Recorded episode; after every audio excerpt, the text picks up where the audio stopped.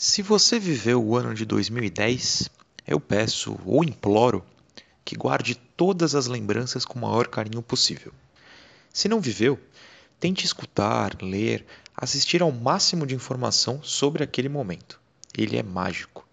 Não só pelas goleadas, ou pela criação e volta de ídolos, nem apenas pelos títulos, mas sim porque todo capítulo daquele ano parece ter algo que foge da nossa compreensão de tão perfeito. Não à toa, é o ano que abriu o caminho para o Tri.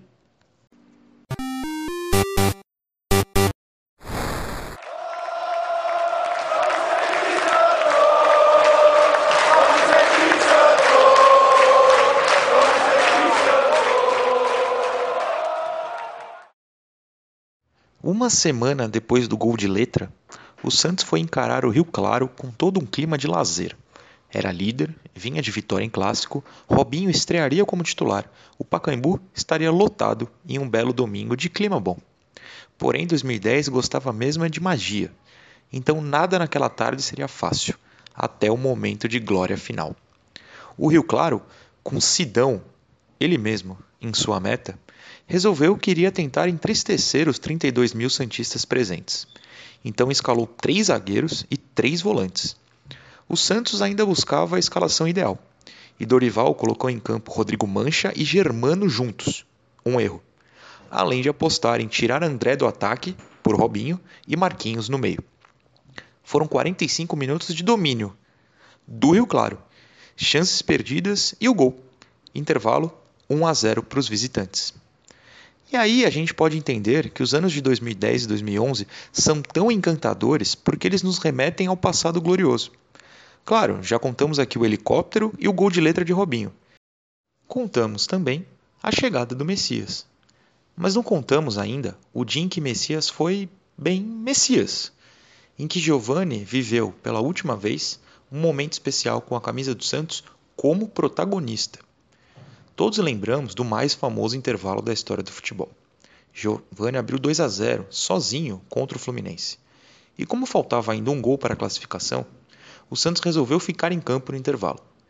E a torcida enlouqueceu. E o Santos fez mais um, dois, três, cinco a dois, classificado. O gramado do Pacaembu foi o palco. Então Giovani merecia mais um dia ali, mais um dia em que ele fosse decisivo, mais um capítulo para encerrar sua trajetória brilhante, vestido de branco, com a 10. O intervalo acabou e 13 minutos depois o Santos seguia perdendo. Uma substituição já havia sido gasta no primeiro tempo, com André no lugar de Marquinhos, lesionado. Faltavam duas, e aos 13 minutos Dorival entendeu que precisava apostar em duas coisas. Um, em realmente ser ofensivo, como aquele time de 2010 estava destinado a ser. Então colocou Madison na lateral. Dois, na mística. E aí Giovani entrou. E com Giovani, Neymar e Robinho juntos, o Santos não poderia perder porque o destino não seria tão malvado com o Santista. Então o Messias recebeu no círculo central e, no segundo toque na bola, deixou Neymar livre para invadir a área. Assim ele fez. Sidão pegou o chute de esquerda, mas André colocou o rebote para dentro. Tudo bem, o Pacaembu não deixaria Giovani perder, mas ele precisava vencer. Como eu abri dizendo, se você viveu, tenha guardadas todas as lembranças. Eu estava lá setor manga, lado direito, quase em frente ao gol defendido pelo Santos no segundo tempo. Longe, então, do arco em que Giovani marcou seus dois gols de 95. Eu estava longe. Ele não. E isso que importa. Então, 20 minutos depois, de novo o Santos entrou pela esquerda da área, chutou e Sidão espalmou. Meus amigos, foi como se voltássemos 15 anos no tempo. Deixaram Giovani sozinho na pequena área. No gramado em que ele fez história, e nos deu um dos maiores dias de nossas vidas. E esse erro não se deve cometer. Giovanni arrumou o corpo, olhou a bola, cabeceou. Quando olhou para o alto, para a frente, deve ter sentido que estava em Santos e Fluminense novamente. Aos 44 minutos do segundo tempo, a torcida explodiu como naquele intervalo e Giovanni correu aos braços de todos. Robinho pulou em suas costas. Neymar agarrou seu rosto. Aqueles que só existiram porque, em 95, Giovanni abriu a porta.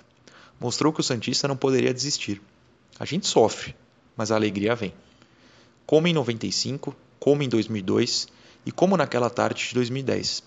Ao final, Giovanni tornou, novamente, a vida de todos mais alegre. No mesmo Pacaembu que dominou em 95.